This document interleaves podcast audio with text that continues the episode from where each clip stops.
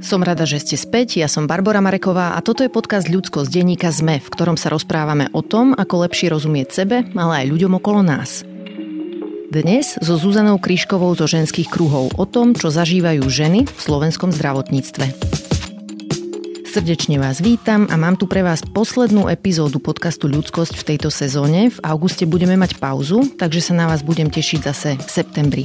Dnes sa ideme rozprávať o pôrodoch, o spontánnych potratoch, ale najmä o téme interrupcií.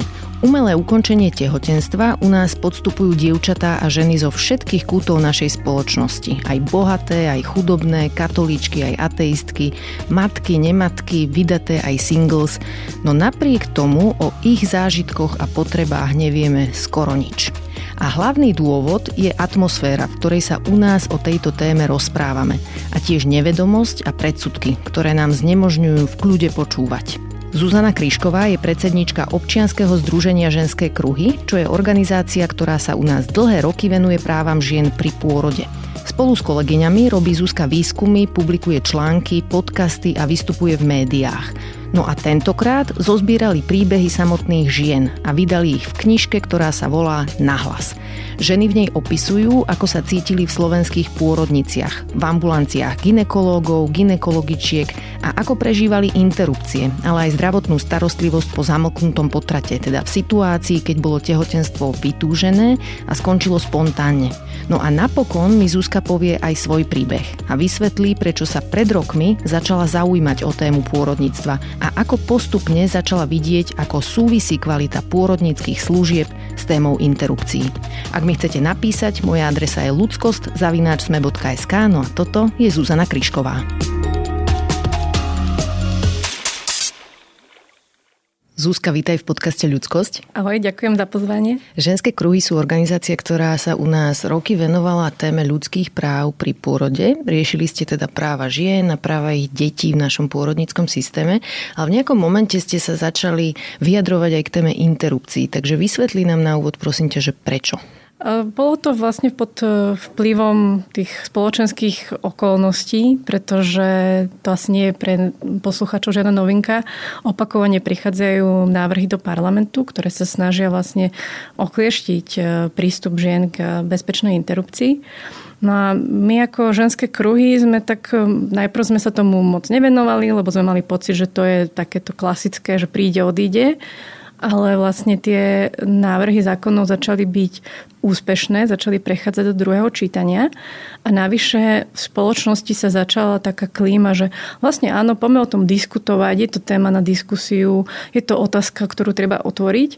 A vtedy sme si povedali, že my už nemôžeme mlčať a vyjadrili sme sa k tomu najprv tak e, vlastne na, na Facebooku, potom sme napísali niekoľko blogov a potom sme sa začali vyslovene aktivizovať, aby sme vlastne prispeli k tomu, aby tie zákony neprešli. Ako vlastne súvisí téma interrupcií s témou pôrodov? Lebo časť ľudí môže mať pocit, že tieto dve témy sú úplne protipoli, že jedno je opak druhého. A všimla som si, že aj na sociálnych sieťach e, vaše followerky mnohé boli nahnevané, že prečo ste sa začali vyjadrovať k téme interrupcií. Očakávali, že keď riešite pôrodníctvo, máte radi deti a tým pádom je to v nejakej kontradikcii s interrupciami. Ako to vnímaš ty? Nie je to úplne úplne intuitívne.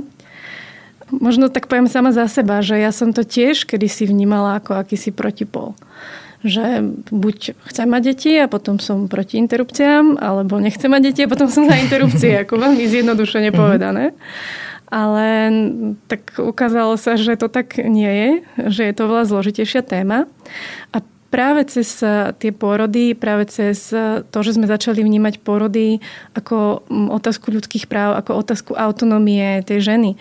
A vlastne to rozhodovanie o vlastnom tele a aj o tom priebehu toho pôrodu eh, sme sa postupne dostávali k prípadom, kedy vlastne ženám bola táto autonómia počas pôrodu odobratá. Mm-hmm veľmi dobré case studies, ktoré boli dobre popísané, sa diali práve v krajinách, v ktorých sú buď teda nejaké zákony, ktoré sú, že tam nie sú dovolené interrupcie, alebo sú to krajiny, kde mali napríklad v ústave ochranu už nenarodeného života, napríklad Írsko. Uh-huh. A tieto veci, ktoré boli povedzme určené na to, aby ženy nechodili na interrupcie, zrazu začali zasahovať do života ženám, ktoré boli tehotné a povedzme išli rodiť. Vlastne aspoň ja to takto vnímam, takýmto oblúkom sme sa k tomu dostali a postupne ako to človek začal rozbalovať a chápať, mm, alebo ja som začala chápať tým reprodukčným právam, ako to je vlastne navzájom prepojené, tak som zistila, že jedno bez druhého nemôžeme mať. Hej. Nemôžeme mať jednoducho rešpektovanie žien pri porode, ak ich nebudeme rešpektovať v úvode toho tehotenstva, či chcú alebo nechcú zostať tehotné. A potom tam vyvstala ešte taká samostatná téma, veľmi dôležitá a to sú práve komplikácie v tehotenstve. Vo veľmi chcenom, často vytúženom tehotenstve, ktoré v prípadoch, ako napríklad v Polsku, potom končia buď závažným poškodením zdravia tej ženy, alebo až smrťou. V Polsku možno vysvetli, prečo nemusia Polsku, vedieť ľudia? V Polsku v súčasnosti platí jeden z najprísnejších um, zákonov, ktorý vlastne zväzuje lekárom ruky a hovorí o tom, že vlastne môže sa vykonať interrupcia, až keď je ohrozený život ženy. A viedlo to v podstate k tomu, že sa odkladala zdravotná starostlivosť ženám a skončilo to teda tým, že pani zomrela. To podobné, veľmi podobný prípad bol v Írsku a takýchto prípadov, keď sa tomu začnete venovať, tak nájdete vlastne všade. A preto aj Svetová zdravotnícká organizácia, ale aj Medzinárodná federácia pre ginekológiu a pôrodníctvo a proste mnohé iné odborné organizácie hovoria o interrupcii ako základnej zdravotnej starostlivosti. Mm-hmm. Že nemôžeme jednoducho ju začať neposkytovať a potom čakať, že to bude dobre. Ešte som chcela povedať, že o téme pôrodov a pôrodníctva som sa rozprávala s tvojou kolegyňou Miroslavou Rašmanovou minulú jeseň, takže link na tento rozhovor dám do popisu epizódy, keby si ho chcel niekto vypočuť. A s tebou sa chcem dnes rozprávať o vašej novej knihe, ktorá sa volá Nahlas. Vydali ste v nej 20 príbehov žien, ktoré hovoria o svojej skúsenosti s interrupciou, so zamlknutým potratom, ale aj s pôrodmi. Ako vznikol vlastne tento nápad? Prečo ste sa rozhodli vydať túto knihu? V ženských kruhoch už veľmi dlho vlastne od vlastne nášho vzniku uverejňujeme príbehy žien, ktoré sa týkali hlavne teda pôrodov alebo pôrodnej skúsenosti. Pridali sa k tomu postupne aj také ako, spontánne potraty alebo zamlknuté potraty, ale od interrupcií alebo príbehy s interrupciami nám začali ženy posielať minulý jeseň, vtedy, keď bol zase návrh zákona v parlamente v druhom čítaní. V podstate, ak si to ľudia na to spomenú, tak to sa veľmi, veľmi naťahovalo. To bolo ako niekoľko týždňov sa odkladalo to hlasovanie. To bola bolo, pani Záborská, hej? Pani a Záborská a, a ďalší, ďalší kolektív vlastne poslancov a poslankyň. Ten návrh prešiel do druhého čítania úplne hladučko, tak mm-hmm. nôž cez maslo vtedy vlastne aj odborná spoločnosť, aj ľudskoprávne organizácie, aj bežní ľudia sa voči tomu postavili a vlastne hovorili o tom, že aký je tento návrh zákona veľmi škodlivý, ale vzalo sa, že proste nikto nás nepočúva. No a nám začali ženy posielať vlastne svoje príbehy mm-hmm. s interrupciou. Lebo tá debata o interrupciách v parlamente bola veľmi zraňujúca voči ženám. Vlastne vždy je veľmi zraňujúca. Je odsudzujúca, je stigmatizujúca. V podstate nedáva priestor ženám, aby hovorili o svojej skúsenosti. No a keď nám začali tie ženy posielať tie príbehy, my sme ich uverejňovali na sociálnych sieťach. Postupne vždy, ako sme uverejnili jeden, tak nám prišlo niekoľko ďalších. Mm-hmm. A vlastne my sme upozorňovali na to, že pozor, že toto sa netýka iba interrupcií, ktoré sú do 12. týždňa na želanie ženy, že nechcem byť tehotná, preto idem na interrupciu, že to sa týka o mnoho širšej skupiny žien, aj tých, ktorí napríklad zažívajú spontánny potrat, aj tých, ktoré boli veľmi želane tehotné, ale proste nastali tam nejaké komplikácie, alebo vlastne dieťa malo vády nezlučiteľné so životom, že proste to ovplyvňuje naozaj veľmi veľa, veľa žien a vtedy to vyzeralo tak, že ten, ten zákon naozaj prejde a tá, tá energia, ktorú sme na to vynakladali, bola obrovská a enormná, aby sme to zastavili. A ja si myslím, že že to bolo taký, taký, taký až taká beznádej, že no dobre, ak sa nám to teraz podarí, teda taký ten best case scenario, ten najlepší mm-hmm. možný scenár bol ten, že neprejde. Že zostane všetko tak, ako je. A vlastne to, ako to je, už teraz to nie je dobré. Mm-hmm. Hej, vlastne počas toho, ako nám tie ženy poslali tie príbehy, tak sme zistovali, že už teraz to nie je dobré. A naše víťazstvo bude, že to zostane rovnaké tak to bola veľmi deprimujúca myšlienka. A veľmi sme si vážili tieto príbehy, ktoré nám ženy posielali a práve sme to, ako sme sa to snažili ukázať, aha, pozrite sa, ako to je naozaj poprepájané, tak sme prišli s takou myšlienkou, že poďme to vydať knižne, že lebo tie príbehy si zaslúžia viac, ako byť zapadnuté niekde po roku na facebookovej stránke ženských kruhov a už sa k ním dostanete iba pri veľkej námahe. No a vlastne tak sme si povedali, poďme vydať knihu a chceli sme, aby teda tá kniha bola príbehová, to znamená, že ženy budú hovoriť o svojej skúsenosti tak, ako ju oni cítia, ako ju oni popisujú. A tiež sme chceli, aby bola pekná. To mm-hmm. bolo, že, že ten, t- taký ten pocit toho zúfalstva, že nech sa zmení na niečo dobré, že nech výsledkom je niečo pekné, niečo, z čoho bude mať radosť. Aj keď teda tá téma je ťažká a všetky tie tri témy sú ťažké a náročné. Takže preto tá kniha má ilustrácie, sú to autorské ilustrácie. Čiže ku každému príbehu vlastne ilustrátorka Alexandra Just vytvorila originálnu ilustráciu. Takže v tomto je to, myslím si, veľmi také unikátne a veľkú radosť nám robí táto kniha, že keď ju držím v ruke, tak je naozaj taká, že keď si iba tak listujem a vidím tam tie obrázky, tak, tak vždy si tak spomeniem na ten príbeh a niečo sa ma tak vnútri dotkne toho. Takže verím, že ľudia si v tej knihe nájdu niečo také, čo ich buď, buď citlivý, možno aj rozosmutní, ale možno aj posilní.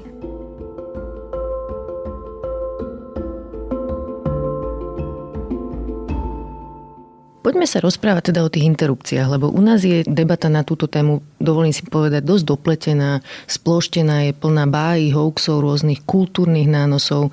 Napríklad ženy, ktoré potrebujú interrupciu, si mnohí predstavujeme ako nejaké sebecké ženy, ktoré nemajú radi deti.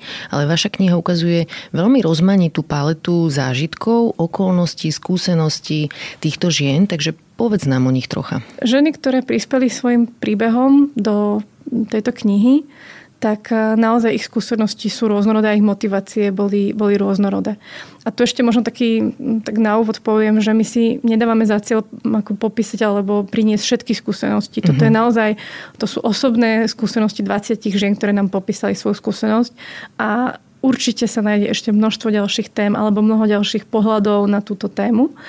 Takže nie je to vyčerpávajúce, ale napriek tomu je to rôznorodé. Čiže tie ženy, ktoré nám napísali o svojej skúsenosti s interrupciou konkrétne, tak buď sa jednalo o ženy, ktoré proste vedeli, že nechcú pokračovať v tehotenstve, buď preto, že nemali na to vytvorené podmienky, alebo sa proste v danom momente nechceli stať matkou, ale boli tam aj napríklad závažné zdravotné dôvody, či už mhm. na strane teda tej ženy, že ako sa ona cítila a ako ona vnímala, že môže priviesť na svet povedzme ďalšie dieťa, lebo už mala deti alebo to boli naozaj vady nezlučiteľné so životom a vlastne to rozhodovanie nebolo, aspoň z môjho pohľadu, nebolo nejaké sebecké, že ja teda takto nechcem žiť. Naozaj bolo s ohľadom vlastne na to dieťa a veľmi citlivo vlastne hovoria o tomto, o tomto svojom dieťati, že ho proste lúbili. Uh-huh. A nebolo to, ako to je prezentované v médiách, že naozaj sebecká žena, ktorá nechce zažiť nejaké nepohodly. Hej. Aj vlastne z údajov NCZI vyplýva, že ženy, ktoré idú na interrupciu, sú typicky už matkami, že už vedia, čo to obnáša a častokrát to rozhodnutie, čo už zase z iných výskumov vyplýva, robia práve kvôli tým deťom, ktoré už majú.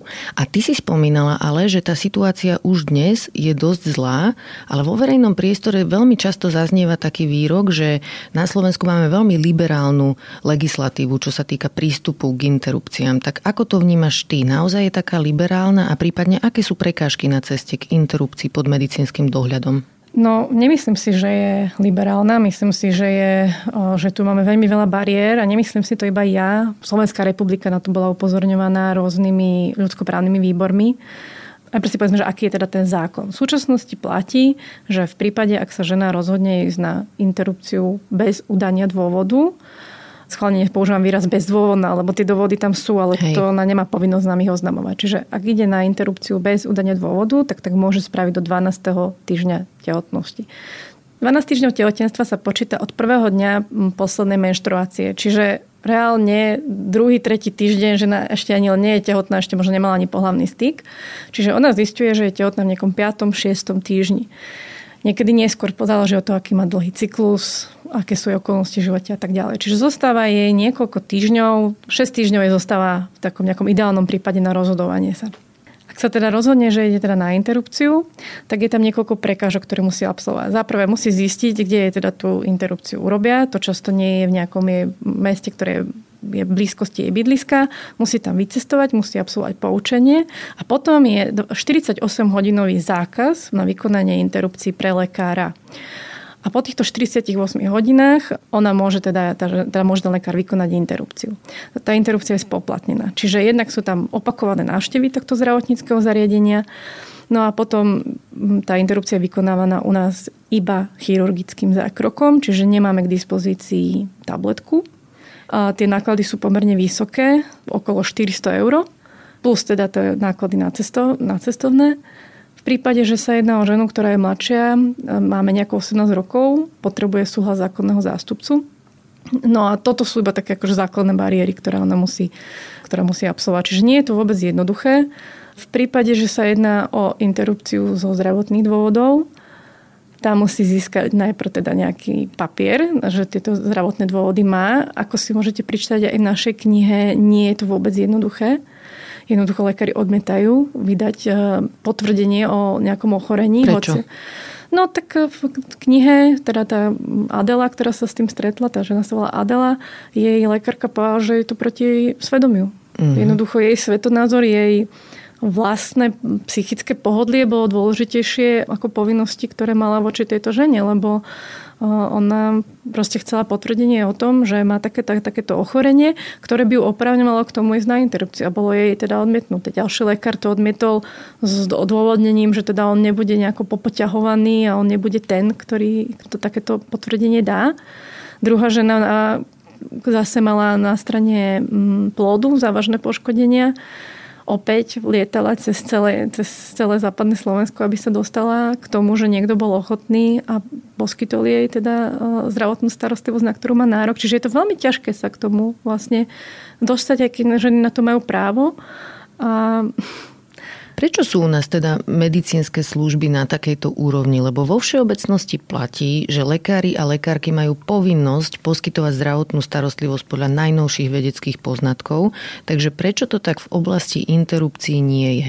No pretože sú, je tu skupina ľudí, ktorá vlastne nejaké svoje osobné presvedčenie postavila nad medicínu a nad dobrú prax a a my sme sa s tým ako spoločnosť nejako uspokojili a hovoríme si, no tak dobre, no tak nevadí, že tu dostávame nejakú druhotriednú starostlivosť, lebo ja neviem, mňa sa to netýka, alebo keď sa ma to bude týkať, tak ja si nájdem nejakú unikovú cestičku. Alebo si ju nenájdem a vlastne som tak zraniteľná, že nikoho to vlastne nezaujíma. Čiže mm asi takto ja by som to zhodnotila, lebo, lebo nemyslím si, že je to normálne, že dnes nemáme tabletku na riešenie neželaného tehotenstva. Nemyslím si, že je normálne, že ženy, ktoré spontánne potratia, nemajú na výber z viacerých možností.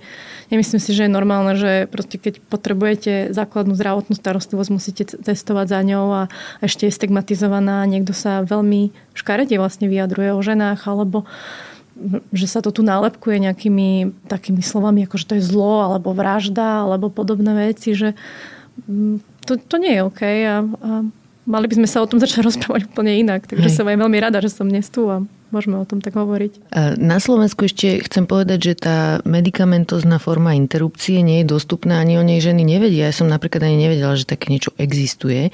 A dokonca som nevedela ani to, že ženy počas interrupcie sú uspávané, že to je vlastne pod narkózou, čiže pomerne akože vážny zákrok v zmysle záťaže hej, pre, pre ten organizmus. A lekári pravidelne upozorňujú na to, že tú tabletku, ako si aj ty spomínala v úvode, potrebujú aj tie ženy, ktorým sa stal vlastne zamlknutý potrat, čiže plod umrel e, spontánne. Aj im by pomohlo, keby táto tabletka bola k dispozícii. Vo vašej knihe sú minimálne dva príbehy, ktoré ukazujú veľmi rôzne potreby žien, ktoré zažili zamlknutý potrat. Povedz mi o nich viac. Čo môžu potrebovať tie ženy, ktoré riešia takýto problém? Tak e, záleží od tej konkrétnej ženy a mali by sme sa spýtať, že čo sú jej potreby. Ale úplne základná potreba je empatická reakcia. To je bez ohľadu na tom, v akej situácii sa ona nachádza, byť k nej citlivý a nezľahčovať to slovami, o, však vy ste ešte len ani neboli poriadne tehotná. Mm-hmm. Jednej Čo žene, povedali jednej žene v knihe? Jednej, jednej v knihe, čiže vlastne ju to, ako keby, aha, tak ja som vlastne nebola ani poriadne tehotná, mám právo vôbec smutiť. Mm. Čiže to je také veľmi zraňujúce častokrát sa stretli napríklad s tým, že boli, a opäť to súvisí s interrupciami, že, že vlastne vy chcete ísť na interrupciu. A ona prežíva stratu nejakého milovaného dieťaťa, chceného dieťaťa, vytúžené tehotenstvo a, a vlastne, že sa musí brániť, nie, nie, ja, nie, ja nechcem ísť na interrupciu, aby som chcela pokračovať v tehotenstve, ale, mm. ale už sa nedá, už proste. Často je im tá informácia oznamená nejakými skratkami AS, AS bez AS, bez akcie srdca, hej, a vlastne, mm-hmm. že na mhm. čo je to AS, hej, že Že niek- ani sa na nikto nepozrie a oznámim, že, že okamžite idú na kiretáž. A tu sa mm, vlastne ukázalo, že je že tie potreby sú naozaj rôzne. Boli ženy, ktoré vlastne opisovali, ako veľmi dôležité bolo pre ne čakať, spracovať tú informáciu a nechať povedzme telo, nech sa s tým vysporiada samé. Naozaj, že čakať na to spontánne krvácanie a využiť ten čas na nejaké rozlúčenie sa s dieťaťom. Ale boli ženy, pre ktoré keď im oznámili, že máme dovolenku, prídete o týždeň, tak ona v predstave, že ja mám teraz týždeň chodiť s dieťaťom vnútri, ktoré nežije, že, mm-hmm. že, že to je strašné. Čiže nemôžeme povedať, že dobrá je takáto metóda a všetkým ju nanútime, alebo dobrá je takáto metóda a všetkým ju nanútime. Obe sú legitimné vlastne. Úplne sú legitimné. Mm-hmm. A potom je tu ďalšia, to ani nie je im dávaná ako možnosť.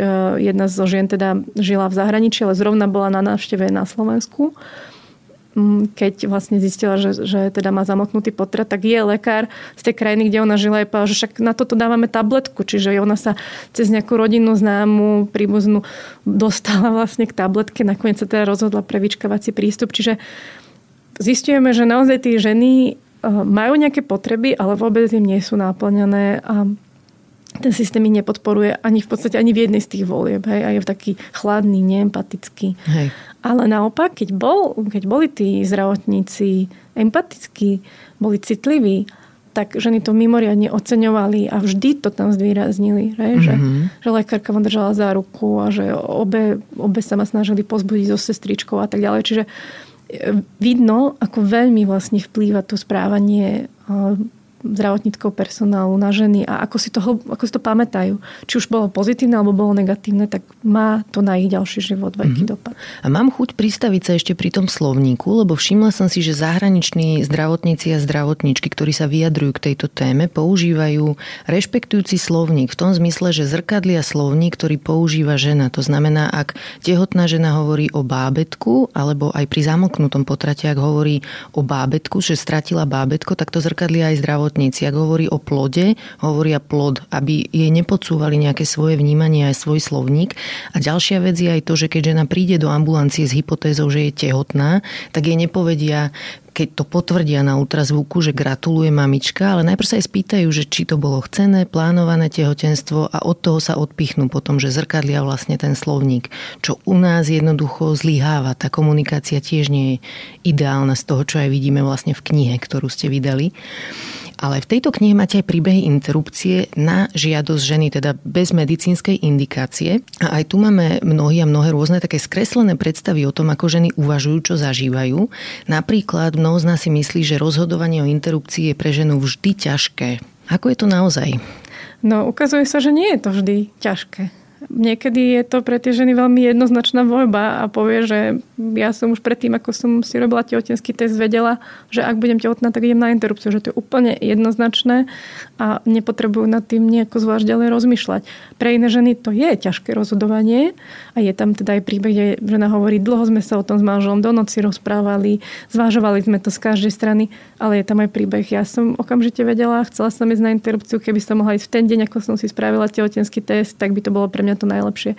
Čiže opäť sa ukazuje, že ženy vedia, koľko nad tým potrebujú rozmýšľať a či nad tým potrebujú rozmýšľať, že sa im to nedá nanútiť.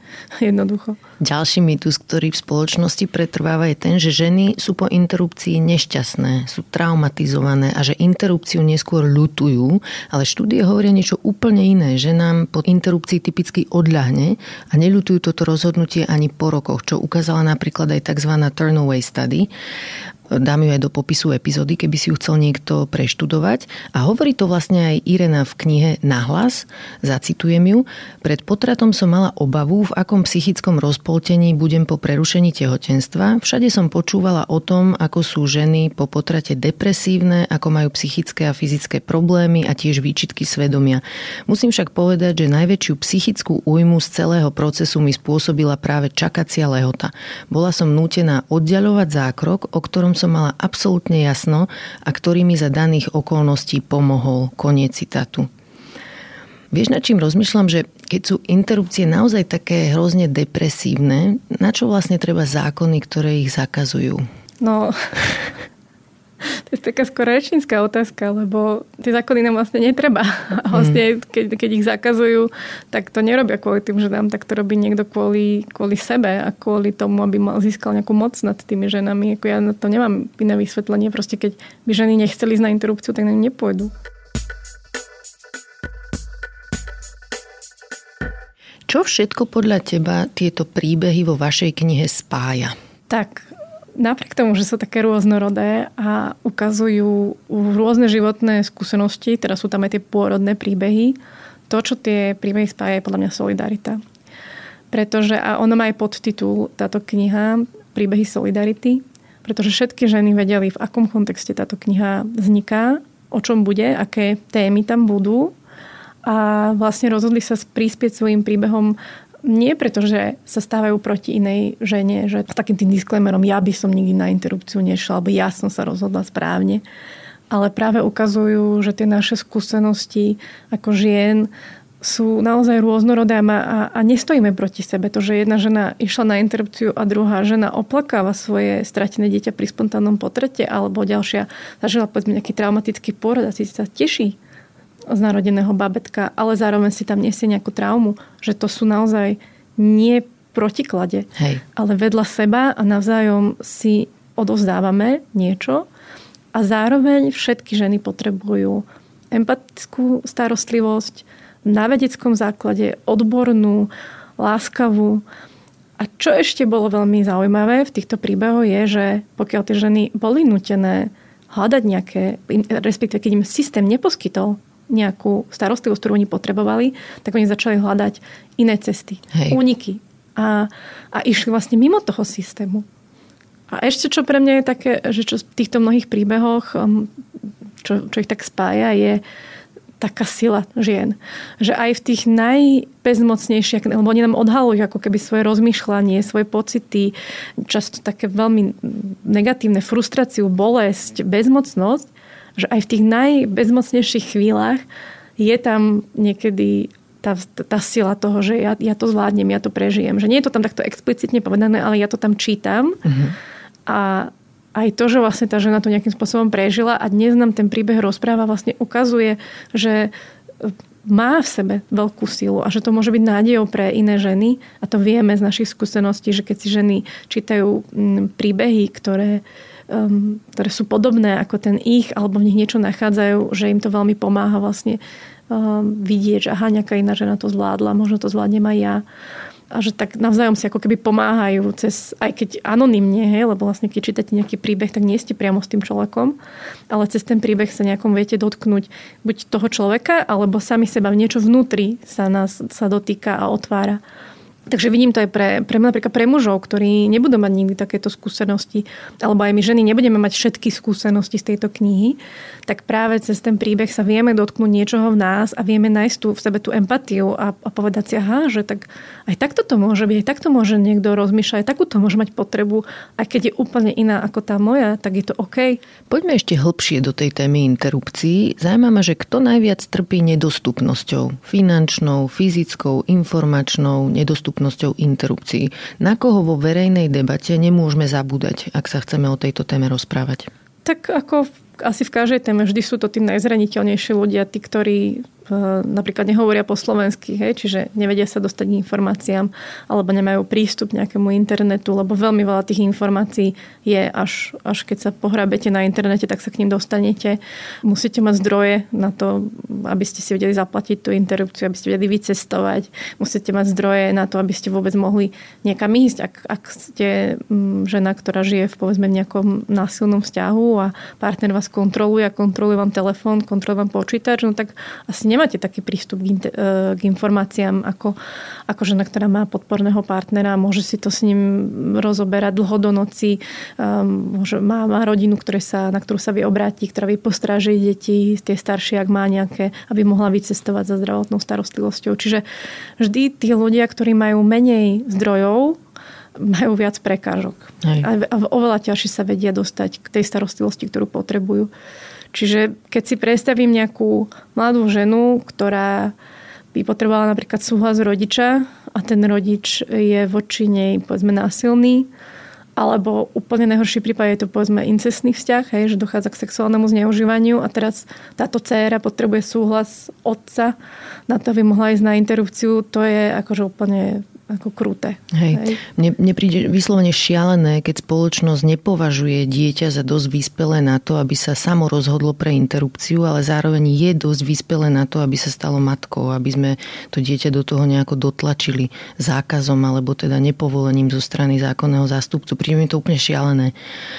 A tiež myslím na tieto neplnoleté dievčatá z rôznych dysfunkčných rodín, aj tam, kde majú vlastne pro-life rodičov. Hej, oni proste sa môžu rozhodnúť, že to ich dieťa porodí a, a skončilo to dieťa, alebo aj deti, ktoré nie sú vzdelávané v oblasti sexuality, nemajú informácie o tom, ako to funguje, ako funguje antikoncepcia, čo je to vlastne zneužívanie. Hej? Teraz vidíme viacero takých kauz zneužívania, čiže tieto deti jednoducho musíme chrániť ako spoločnosť a príde mi absurdné, že ich vôbec nevidno, ich práva teda v tejto téme. No ako ty hovoríš, že, že príde ti absurdné, že nejaké dieťa sa nie je dosť vyspelé na to, aby sa rozhodlo, že pôjde na interrupciu, ale je dosť vyspelé na to, aby sa stalo matkou tak e, vlastne to iba ukazuje, ako mi vôbec, vôbec tu nejde o tie deti. Hej. Keď sa stále hovorí o nejakých nenarodených deťoch, tu o ne vôbec nejde. A je to vidno aj z tých debát, ako sme tu už spomínali, ak sa ženy označujú za nejaké sebecké kariéristky a zhýrali životný štýl, aj to napríklad v dôvodovej správe si môžete prečítať takéto slova. A potom sa človek pýta, no ak máte takúto predstavu o nejakej žene, tak chcete, aby zrovna táto žena sa stala matkou? Hej. Že niekto, koho ste mm. označili úplne totálne negatívne, hej, zhýrali životný štýl kariéristka, chce iba jej záleží iba na postave a neviem čo, tak táto osoba sa má stať matkou ano. a má poskytovať teraz dlhodobú starostlivosť pre dieťa, ktoré, ktoré má, ktoré má komplet závislé. Komplet závislé, mm. má, má obrovské potreby fyzické, emocionálne a tak ďalej. A vy niekoho, koho proste úplne ste odsudili, tak, tak nastaň sa matkou.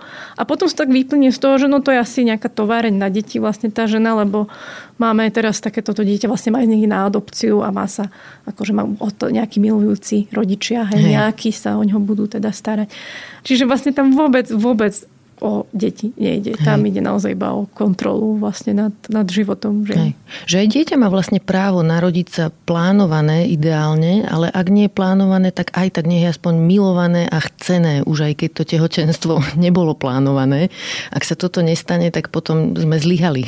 Ale aj tie deti, ktoré sa nám narodia neplánované a nechcené, lebo takých detí tu budeme mať tiež dosť, ale tak si myslím, že stále by sme ich mali vlastne nejakým spôsobom chrániť Hej. a orientovať sa na to, aby sme im zlepšili život. Ak zlyháva rodina, tak aby nezlyhávala vlastne nejaká taká širšia sociálna bublina, ale vidíme, že tu vôbec nejdeme tým smerom. Naopak, my sa snažíme tie deti ešte potrestať za to, do akého prostredia sa narodili a ešte viac prekážok im, im dať. Čiže Poďme sa ešte porozprávať aj o tom, že ako sa toto celé vlastne dotýka lekárov a lekárok, lebo aj oni musia napríklad používať zastaralé metódy a pravidelne sa na to stiažujú. Ja som to zachytila napríklad na zdravotníckom výbore Národnej rady a nikto ich tam nepočúva. Proste sa cez to nejako prejde a, a znova mm, skutek utek. Čiže ako sa to dotýka lekárov a lekárok? Tak asi aj oni by sa vedeli k tomu najlepšie vyjadriť, že ako to oni vnímajú, ale to, čo, ako to vnímam ja z toho napríklad z týchto vyjadrení, či už mediálnych, alebo aj v rôznych e, správach, ktoré či už zo Slovenska, alebo aj zo zahraničia, ako sa vlastne zdravotníci stávajú k tejto téme. Napríklad spomeniem Midwives for Choice e, v Írsku, ktoré sa veľmi aktivizovali v čase referenda a vlastne hovorili o tom, aké je to pre nich strašné, že nemôžu poskytovať kvalitnú starostlivosť svojim, svojim klientkám. Že vlastne vedia, že by vedeli pomôcť nejakej klientke, ale majú zviazané ruky.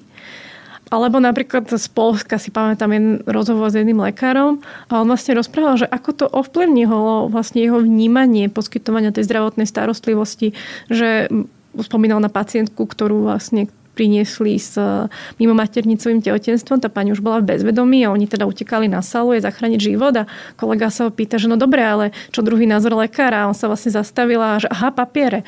A že vlastne potom sa tak nejak uvedomil, že no dobre, kašeme na papiere. Mm-hmm. Ale že vlastne ono to mení vnímanie ľudí, ktorí sa snažia vykonávať svoje povolanie v súlade so zákonom mnohí z nich teda, a nesú za to nejakú zodpovednosť, tak vlastne ich rozhodovanie je ovplyvnené nielen tým, aké majú oni medicínske poznatky, ale aj prostredím, v ktorom pracujú. A úplne som bola zhrozená vlastne z vyjadrení lekárov z, z Ameriky. To, to bola správa, ktorá vyšla v roku 2015 alebo 16 a volá sa, že Healthcare Denied, e, odmietnutá zdravotná starostlivosť. A je to o zdravotnej respektíve o tom, ako, boli, ako bolo ženám v katolických nemocniciach v Amerike odmietnutá zdravotná starostlivosť. A vypovedajú tam teda nielen ženy, ale aj lekári, ktorí hovorili, že ja som mal pacientku a nemohol som jej pomôcť, že som musel zháňať niekoho iného, aby jej pomohli. Alebo sú tam naopak lekári, ktorí vlastne prijali takú pacientku a hovorili, že ako je možné, že táto osoba je tak strašne chorá, že vlastne jeden, opisuje tam, ako sedel pri nej celú noc a nevedel, či sa dožije rána, lebo jej bola odmietnutá interrupcia. To boli presne tie chcené tehotenstva, mm-hmm. kde prišlo k tej komplikácii.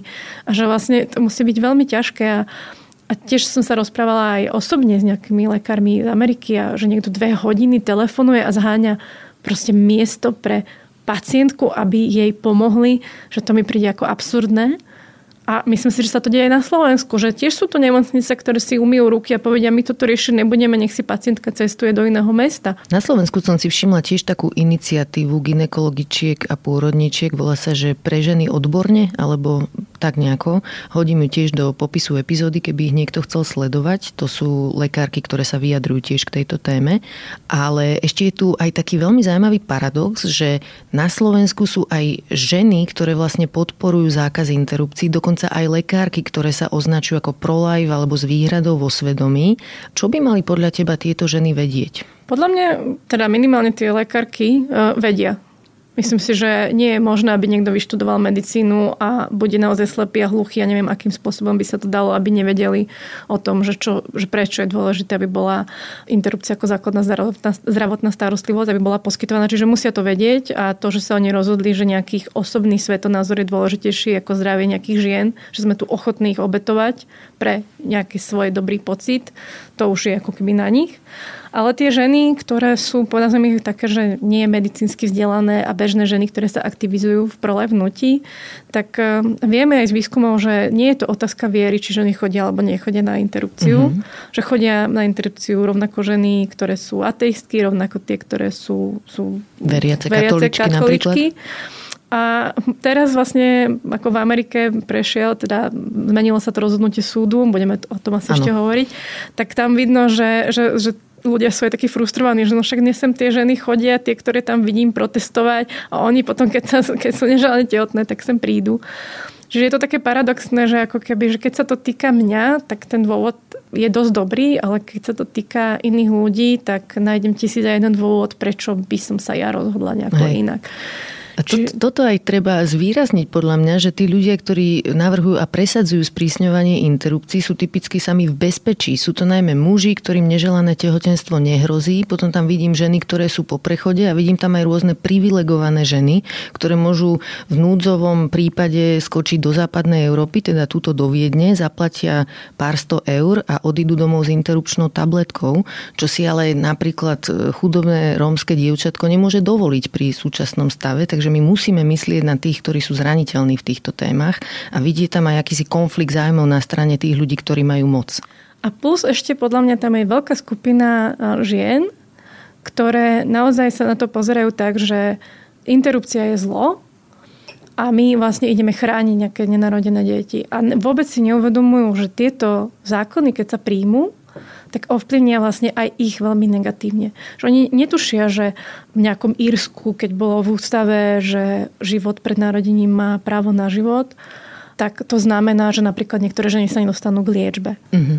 Že im budú lekári odmietať poskytnúť uh, liečbu, lebo čo keby náhodou... Napríklad, keď majú rakovinu počas tehotenstva. to bolo jedno, tak. že mali rakovinu, takže vlastne to bol prípad, že nedostali liečbu, lebo tá, tie lieky by mohli poškodiť plod, ale aj vtedy, keď ešte len neboli tehotné, práve počas vlastne toho referenda, alebo respektíve pred ním, tak veľmi veľa príbehov sa zdieľalo a jeden z nich si pamätám, že že pani bola po autonehode, mala poradenú chrbticu a prišla vlastne do nemocnice a vlastne povedala, že kým ne, neocika tehotenský test, tak jej nemôžu spraviť rentgen. A ona, že prečo, hej, že ja proste, a keď, keď budem náhodou tehotná, tak mi nespravíte rentgen, hej.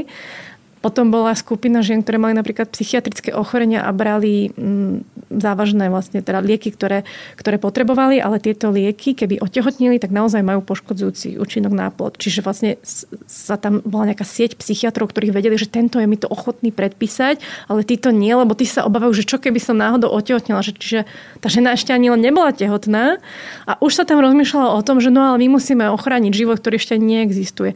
Čiže to, toto sú veci, ktoré sa dejú v praxi. Hej. Čiže tam nebolo v ústave napísané, že um, vy sa neustanete k liečbe. Hej. Ale toto bol dôsledok. Čiže keď o tom začnete rozprávať, že, že čo sa vlastne tým, že nám bude diať a a potom sú tam celá skupina žien, ktoré sú trestané za to. No lebo keď si poviete, že potrat je vražda, tak potom musíte veľmi dôsledne začať trestať všetkých, ktorí potratili. Hej. A ja potom... sa obávam, že ináč pro-life ľudia častokrát ani netušia, aké by to bolo, keby do dôsledkov spoločnosť zašla vlastne do tej oblasti, za ktorú oni sami bojujú. Že vlastne nemajú tie informácie o tom, že kam by to smerovalo a čo by to pre nás všetkých a nás všetkých znamenalo.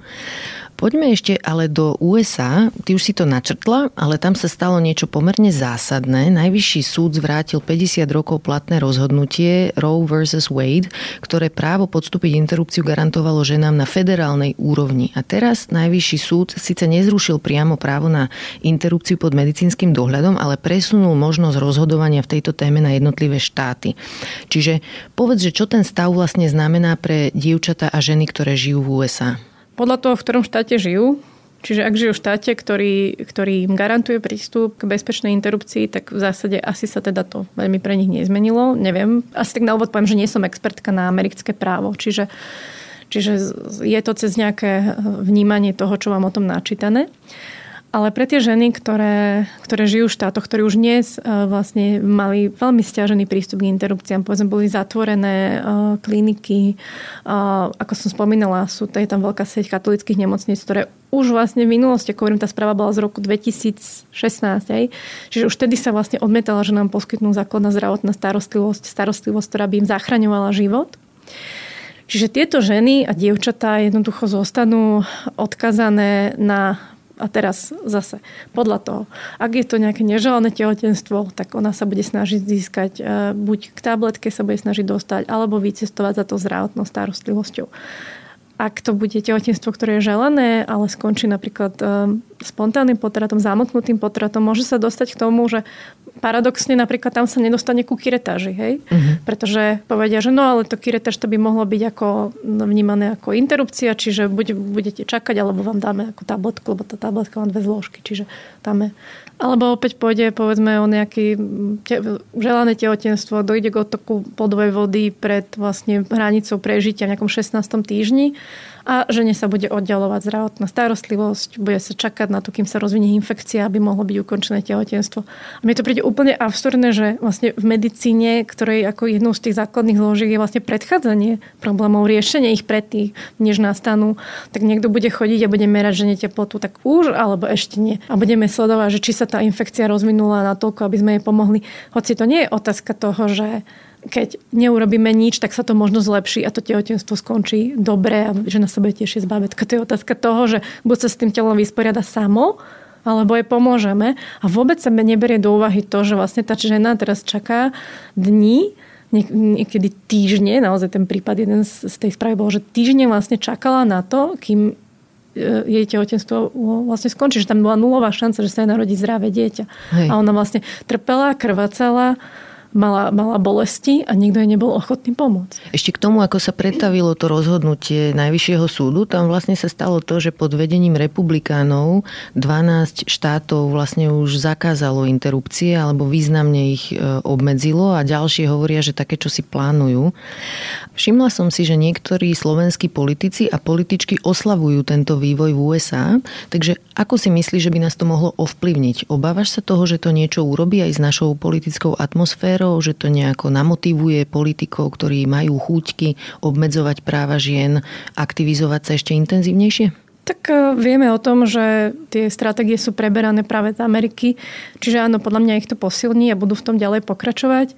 Myslím si, že v Amerike teda naozaj nejde len o protiinterrupčné zákony. Tam sa príjmajú zákony, ktoré sú e, namierené vo všeobecnosti voči tehotným ženám. Hej. Hej? Čiže vlastne ženy sú začínajú byť trestané za to, že nedokázali porodiť zdravé dieťa.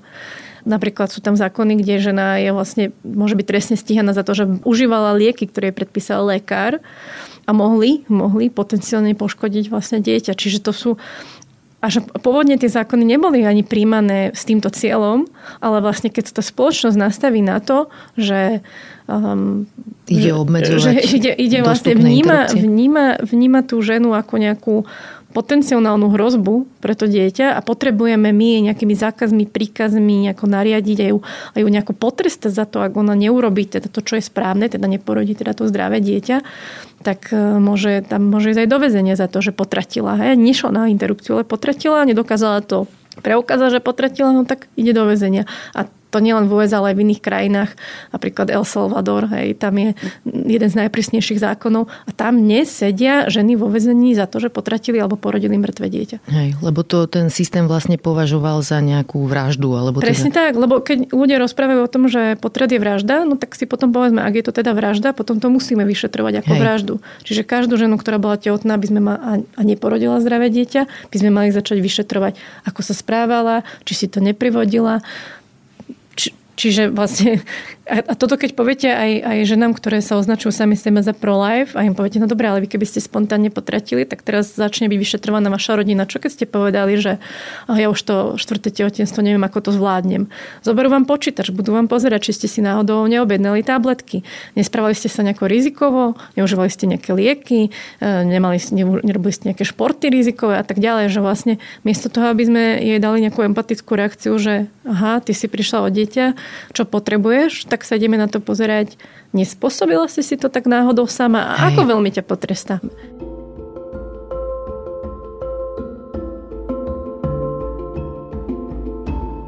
Poďme ešte k verejnej debate na Slovensku. Zaujíma ma, ako vnímaš jej kvalitu. Čo sú možno nejaké problémy verejnej debaty o interrupciách? No úplne mi tak hneď naskočilo v hlave taký obraz jednej diskusnej relácie, kde tak presne sa diskutovalo teda o týchto zákonoch našich, ktoré sa tu opakovane dávajú. A, a moderátor vlastne nie teda to úvodné slovo, povedal, že tak všetci sme sa zhodli na tom, že interrupcia je zlo. Mm-hmm. A, a, to, a položil otázky. A to bolo, mňa to tak zvihlo zo stoličky, že akí všetci, hej? Všetci traja za stolom, alebo štyria. Čiže, čiže to, ak, ak to takto zaramcujeme, že interrupcia je zlo, no tak potom logicky teda my musíme eliminovať a musíme sa dostať na bodu nula, hej? lebo akože zlo nemôžeme v žiadnej forme tolerovať. Ale to nie je pravda, že by sme sa na tom všetci zhodli jednak Svetová zdravotnícká organizácia OSN, Medzinárodná federácia pre ginekológiu, porodníctvo, ľudskoprávne dohovory, proste civilizovaný svet, tak toto poviem, hovorí o tom, že to je základná zdravotná starostlivosť a ženy k tomu majú mať prístup. Čiže nie je to zlo. Aj to by bolo také prvé, že poďme sa, poďme sa o tom baviť v trochu iných kategóriách, mm-hmm. než v tom, či je to dobro alebo to je zlo, lebo akože asi nikto nebude hovoriť, že to je, to je super dobro a teraz čo to znamená, ak je to dobro, tak to chceme každá zažiť, alebo ak je to zlo, tak to musíme naozaj dostať na nulu. Čiže to je úplne odveci debata. Ja ti do toho len na sekundu vstúpim, lebo sa mi teraz vybavil e, jeden zaujímavý spôsob, ako to vysvetloval zahraničný lekár, že ako sa na to dá dívať. On to prirovnal k nehode na diálnici. Povedal, že vlastne tak ako keď ideme na diálnicu, hej, že je nejaká 0, niečo šanca, že sa tam stane nehoda, ale považujeme to za vhodné, ideme na diálnicu, keď nás tam zrámuje nejaké iné auto, tak príde sanitka, poskytne nám zdravotnú starostlivosť. A vlastne neželané tehotenstvo to je niečo ako nehoda v posteli, že tiež nemusíme mať sex s cieľom splodiť dieťa, ale môže sa to za nejakých okolností stať a keď sa to stane, tak tiež si zaslúžime nejakú zdravotnú starostlivosť, ktorá rešpektuje naše potreby. Takže možno aj takto tak neutrálne sa na to dá dívať, hej, že proste niektorým ľuďom sa to stane a zaslúžia si zdravotnú starostlivosť. No a potom sa často hovorí ako keby o samotnom tom výkone, hej, že do veľkých detailov sa opisuje, ako sa tento výkon robí a ukazujú sa z neho fotografie, ale tak ja keby som mala vám ukazovať fotografie poranenia konečníka z pôrodu 4. stupňa, tak niekto povie, že straším ženy, aby neboli tehotné. Hej. Čiže a úplne sa nám zabúda ako keby na na ženy a na ich príbehy. A vlastne tie sú tam niekde úplne, úplne niekde v úzadí a nehovorí, nehovoríme o ich potrebách. Že čo vlastne by potrebovala žena A keď sa ich začneme počúvať, tak zistíme, že teda okrem toho, aby to bolo dostupné, či už finančne, alebo teda vzdialenostne, hej, aby teda naozaj za tým nemusela cestovať, aby sme teda nemali také bariéry ako nejaké nezmyselné zákazy 48 hodinové, ktoré ešte chceme predlžovať na neviem, 96 alebo koľko hodín že vlastne, keď začneme tie ženy počúvať, tak dojdeme ako keby k úplne k iným, k iným veciam, že, by, že, že čo by sme vlastne mali pre to urobiť. Hej? Napríklad odstraniť ten zákaz toho súhlasu zákonného zástupcu, zaviesť tabletku, urobiť to prostredie nejakým ľudským.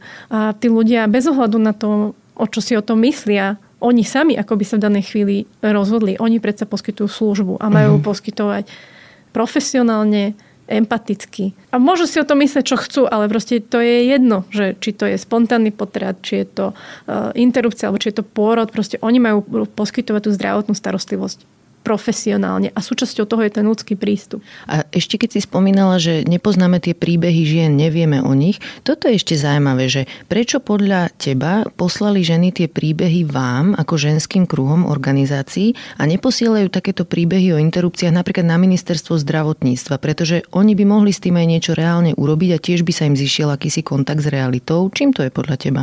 A možno aj posielajú, len o tom neviem. Mm-hmm. Ale napríklad jeden z tých príbehov, ktorý je v tejto knihe, je to príbeh Adely, zaznel v parlamente. Tak sme sa vlastne Aha. skontaktovali práve s touto pani. Čiže vlastne ženy mali potrebu o tom rozprávať a ja teda, keď sú takéto návrhy zákonov, tak ja sledujem aj teda tú rozpravu. Jednak preto, aby som teda vedela, ako sa o tej téme rozpráva, ale aj teda vnímam teda, proste ktorí poslanci čo rozprávajú. A bol to proste príbeh, ktorý tam bol prečítaný, ale tá reakcia ma neprekvapila. Hej. To bolo také, že no, keby pani mala viac podpory, tak by sa rozhodla správne.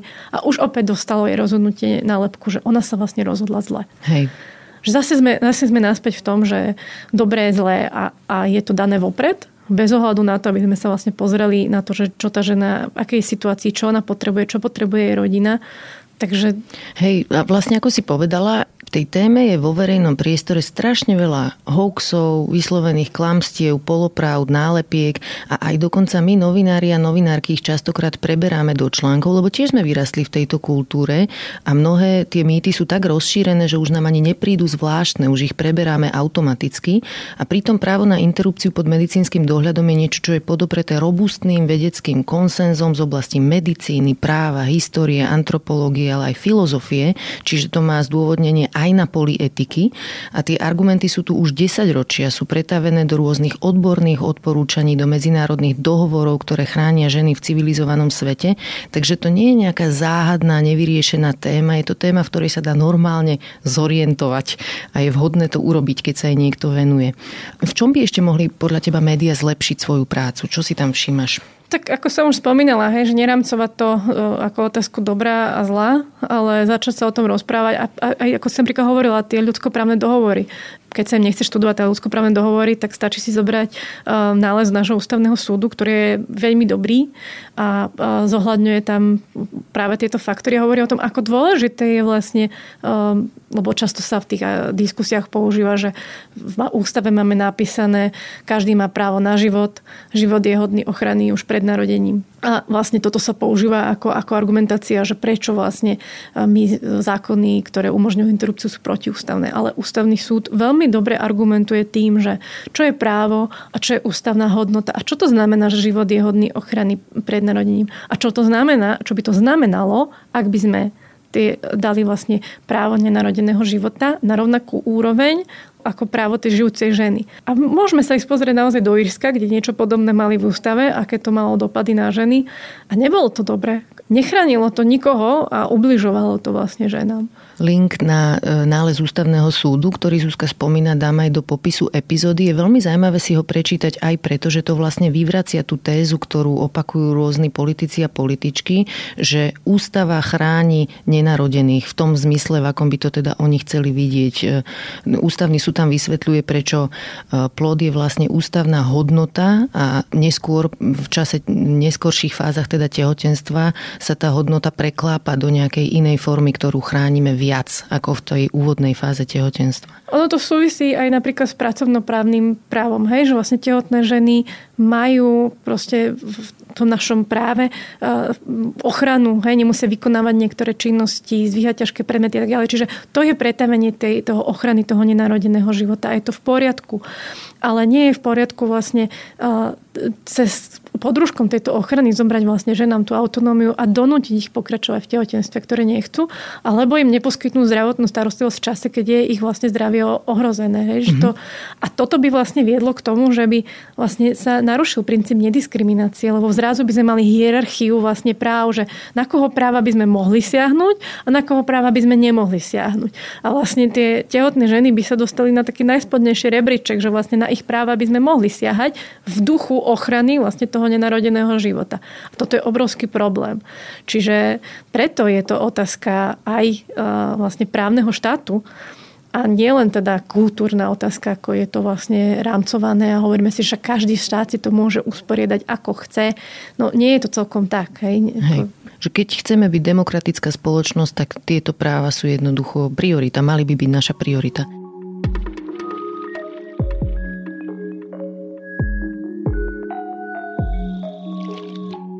Povedz mi ešte trocha o sebe. Prečo si sa začala venovať ľudskoprávnemu aktivizmu?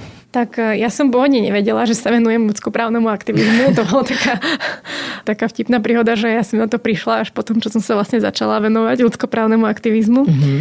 Čiže to asi možno aj niečo hovorí o nejakej úrovni vzdelávania, o tom, že či vieme, čo sú to ľudské práva. A ja som to teda nevedela možno iní ľudia to vedia, vedia už aj dnes, ale ja som to teda nevedela. Ani ja som to nevedela do nedávna.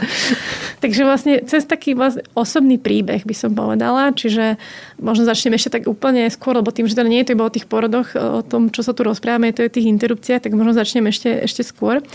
Ja mám za sebou vlastne, mm, som chodila na 8-ročné katolické gymnázium a v podstate vtedy som bola, asi by som sa tak nazvala, že pro-choice tábor, ktorý som tak rozdeľovala, že pro-choice, pro-life. A potom postupne vlastne na vysokej škole, vlastne už ak som začala veľmi túžiť po deťoch, tak som sa vlastne stala vlastne pridala som sa do toho druhého tábora, som sa tak nejako stotožnila s tým pro-life, že áno, že to je proste dôležité ochraňovať deti a, a áno, potret je vražda, proste takto som to cítila. A potom vlastne ja som teda aj krátko po vysokej škole otehotnela, veľmi som sa tešila na babetko a začala som si vlastne všetko, všetko o tehotenstve vlastne študovať, všetko, čo mi prišlo pod ruku. A tých informácií vtedy nebolo až tak veľa. To bolo už pred 14 rokmi, keď ja som otehotnela. Čiže ten poberne je úplne iná doba. No a vlastne veľmi ma to fascinovalo a veľmi som sa teda tešila. Všetko som si predstavovala, keď to bude úžasné, keď budeme teda bábetko a budem dojčiť a je to super. No a vlastne mm, pri porode som zažila veľmi zlé veci, ktoré ma naozaj otriasli, ako keby mojou až, až štruktúrou mojej osobnosti. A cez tento vlastne, cez tú svoju vlastnú skúsenosť som nejako začala, e, ešte viac som sa vlastne ponorila do toho štúdia, lebo som to nechcela druhýkrát zažiť. A chcela som teda mať ďalšie deti. Aj mám teda ďalšie deti. No a potom vlastne cez takéto poznanie, že však to by mali vedieť všetci, hej, tieto informácie, že to mala som takú nutkavú potrebu pomaly zastávať ľudí na ulici a im to rozprávať. Takže nejak teda som to potom predstavila teda do tej práce a už teda nemusím mať, že nemám takú nutkavú potrebu ľudí zastavovať na ulici, ale, ale to bolo naozaj asi aj spôsobené teda tou traumou, že teda som sa tak veľmi snažila nejako ochrániť tých ostatných ľudí pred tým, aby sa im to teda nestalo.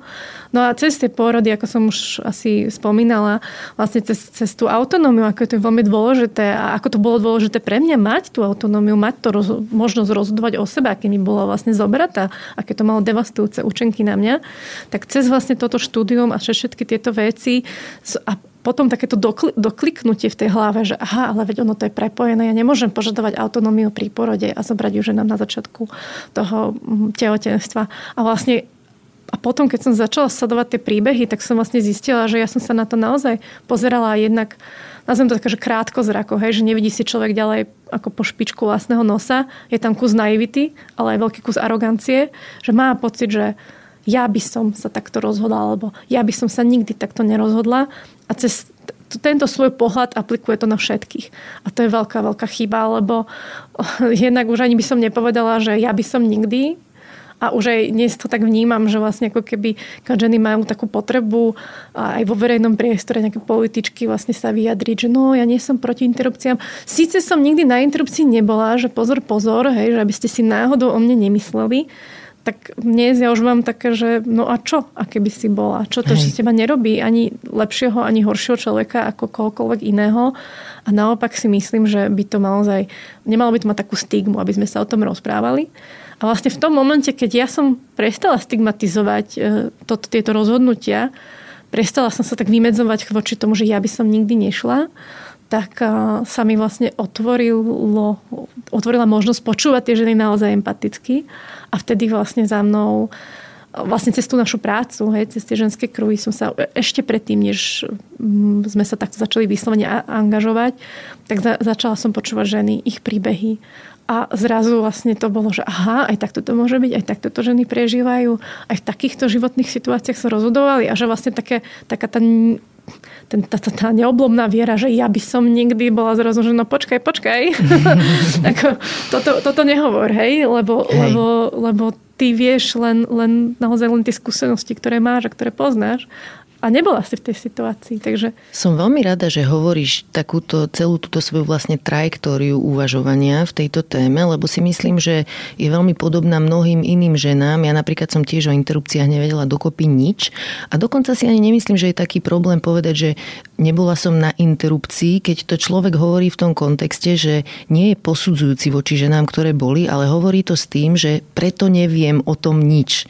To je napríklad môj prípad, že ja až posledné roky zistujem, úplne základné veci od, o, o interrupciách, pretože mi nenapadlo nad tým ani uvažovať. Vôbec mi nenapadlo sa pýtať ani mojich kamarátok, o ktorých viem, že boli na interrupcii, že ako si to prežívala, aké to pre teba bolo. A my na Slovensku nemáme nejaké štatistiky v tomto smere, ale v Amerike sú zverejnené a každá štvrtá žena bola aspoň raz za svoj život na interrupcii. Čiže šialené množstvo žien je to obrovská skupina, čiže keď vo svojom okolí máme ženy, zo pár z nich, keby sme sa spýtali a ukázali by sme im, že sme rešpektujúci, že sme ochotní počúvať, tak by nám povedali príbehy, ktoré by nás veľmi zaskočili.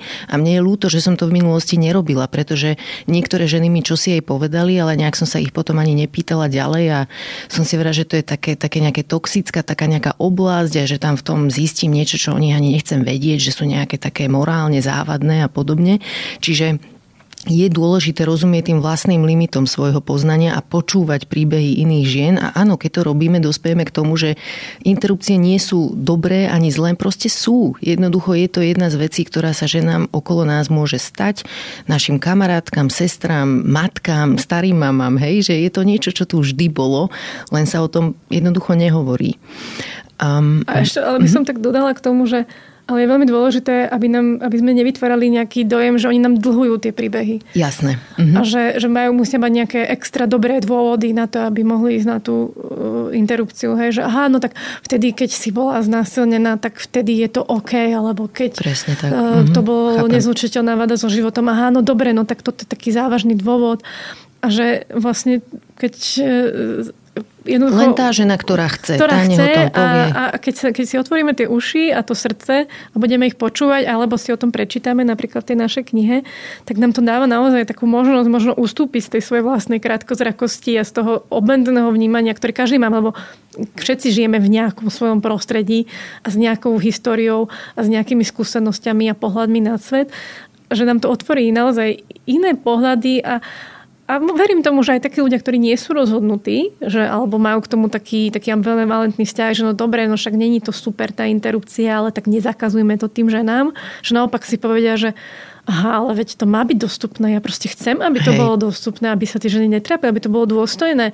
A že to vôbec nesúvisí s nejakým môjim osobným rozhodovaním sa v konkrétnych situáciách. Presne tak. Veď kto nechce ísť na interrupciu, nech na ňu nejde. Alebo kto je pro-life, nech ako sa to dotýka jeho osobných rozhodnutí, ale nemali by sme obmedzovať ľudí okolo nás. Aké sú tvoje očakávania od knihy Nahlas? Lebo v čase fundraisingu ste e, písali na sociálnych sieťach, že ju chcete doručiť aj poslankyni poslankyniam a poslancom. Tak povedz, že čo presne máte v pláne. Tak e, to by som ešte aj sa chcela poďakovať na tomto mieste naozaj tým ľuďom, ktorí podporili teda tú knihu. Bol to cez crowdfunding, a, takže vlastne veľmi veľa ľudí podporujú. Vyzbierali sme viac ako 10 tisíc eur a veľmi pekne im ďakujem. A aj to vlastne podľa mňa ukazuje o tom, že ľudia chcú, aby sa o tejto téme rozprávalo nejakým iným spôsobom a že je to pre nich dôležitá téma. A teda ten kontext, v ktorom vznikala, súvisel teda aj s tými zákonmi. Čiže plány s touto knihou máme veľké. Chceme ísť jednak teda za tými poslancami, poslankyňami. Chceme to načasovať tak, aby to bolo práve v čase, keď to bude súvisieť s niektorou z tých tém, respektíve, lebo teda už aj vieme, že asi teda ďalšie zákony prídu, ak by teda náhodou neprišli, tak budeme iniciatívne a pôjdeme za nimi aj tak. Ale chceme ísť to knihu aj medzi ľudí, chceme ísť uh, urobiť rôzne besedy, rozmýšľame nad formátmi, ako ich spravíme, či to budú nejaké komornejšie besedy, alebo skúsime niečo možno s, s odbornou verejnosťou, nejaké okrúhle stoly a podobné veci.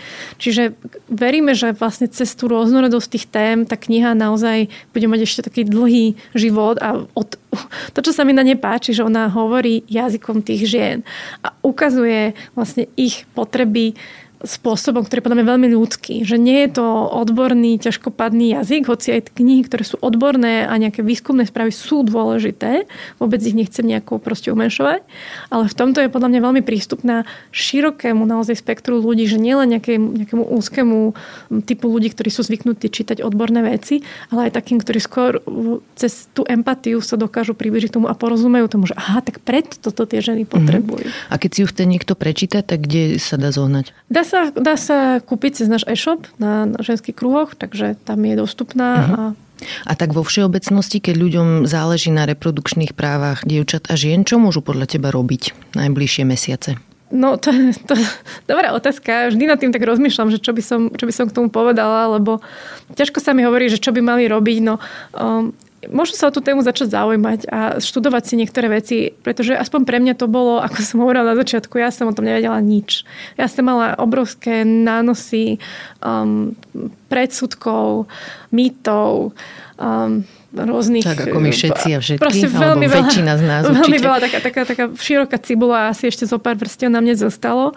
Čiže môžu, môžu si začať dávať niektoré tieto vrstvy dole cez štúdium, cez počúvanie a takí, ktorí už povedzme, už sú niekde možno aj oveľa ďalej ako ja a sú, už, už vedia, tak možno keď podporia tých ostatných ľudí okolo seba a budú mať s nimi trpezlivosť, lebo niekedy mám taký pocit, že keď už sa dostanete hlboko do tej témy, tak e, človek tak zabudne, ako bol vlastne mimo. Takže možno aj trochu súcit s tými ľuďmi, ktorí, ktorí nepoužívajú tak dokonale ten jazyk, alebo nemajú to ešte, nie im to úplne ešte tak jasné ako nám. A ja zase nech tam to znelo tak arogantne, že tak ja už všetko viem a mne už to, to je jasné. to arogantné, naštudovala si si, proste si do toho venovala čas a energiu a teraz o tom vieš veľa.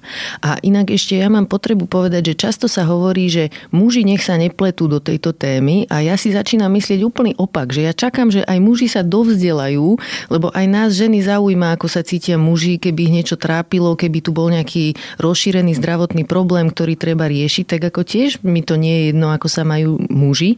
Čiže si myslím, že je úplne legitimné legitimné, aby aj muži sa zaujímali o túto tému a prípadne podporili ženy, alebo tiež vypočuli ich, spýtali sa žien, ktoré, s ktorými sú si blízke, že ako to mali oni, ako sa na to dívajú. Nemusia sedieť so založenými rukami a nechať to na ženy, hovorím si ja.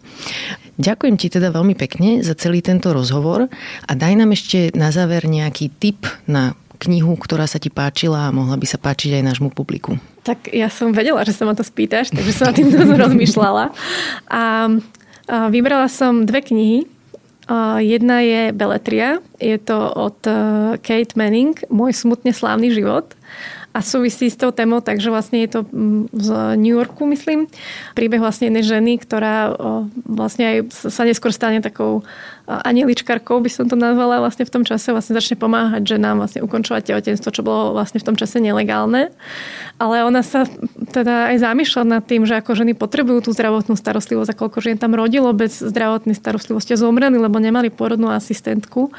A ako vlastne ona to naozaj vnímala, že tým, že nám pomáha a prečo im pomáha. Čiže to bolo také, také je to beletria, je to vlastne napísané ako jej príbeh, mm-hmm. takže je to také ľahšie čítanie. A druhú knihu, ktorú som vybrala, tak tá súvisí teraz s takouto mojou srdcovou témou, to súvisí s porodmi a volá sa Birth Models That Work pôrodné modely, ktoré fungujú, lebo sú systémy zdravotnej starostlivosti, ktoré nefungujú, ktoré poškodzujú ženy a potom sú modely, ktoré nie sú dokonalé, ale ktoré nejako fungujú. A práve mhm. táto kniha prináša takú sériu takých či už štúdií alebo aj esejí o tom, že kde to ako funguje a môže to byť pre nás veľká inšpirácia. A ešte mám dva typy na seriály, lebo si povedala, že seriál môžem. tak opäť je to, súvisí to teda aj s porodmi a teda opäť aj s potratmi, lebo to sa nedá jednoducho oddeliť, či už teda s interrupciami alebo spontánnymi potratmi. Je to seriál, ktorý sa že the Midwife, mm-hmm. alebo volajte porodnú asistentku, by sme to preložili. Tuším, že v češtine to bolo, že zavolajte sestričku.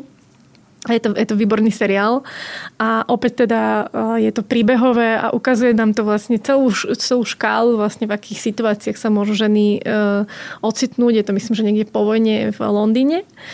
No a a ešte potom taký seriál The Nick a to je opäť všim z New Yorku a tiež také tieto, keď boli ešte potraty nelegálne a tiež ako vlastne tá zdravotná starostlivosť pri tých pôrodoch ešte nebola až taká dobrá, císarské rezy ešte tak moc nefungovali a tak ďalej. Čiže to sú také seriály, ktoré mňa oslovili a, a myslím si, že mohli aj to publikum, že práve keď sa na to pozrú cez tie príbehy, lebo verím, verím v tú silu tých príbehov uh-huh. a, a to je niečo, čo nám môže pomôcť e, sa odtrhnúť trošku možno od takej tej morálnej toho, že dobro zlo. Ďakujem veľmi pekne, všetkých dám do popisu epizódy. Toto bola Zuzana Kryšková zo ženských krúhov. Ďakujem za pozvanie. Ďakujem, že ste počúvali podcast Ľudskosť o vplyve rodiny a spoločnosti na mentálne zdravie. Teším sa na vás o týždeň. Nová epizóda vychádza každý štvrtok a nájdete ju v podcastových aplikáciách Apple, Google, Spotify alebo aj na stránke sme.sk. Ak sa vám podcast páči, šupnite nám 5 hviezdičiek, pomôžete nám tým dostať ho k viac ľuďom. Na výrobe tejto epizódy som spolupracovala s Nikolou Šulikovou Bajánovou a moje meno je Barbara Mareková. Ak mi chcete napísať, budem sa tešiť. Moja adresa je ľudskost zavináč sme.sk. No a vidíme sa aj v podcastovom klube Deníka Zme na Facebooku.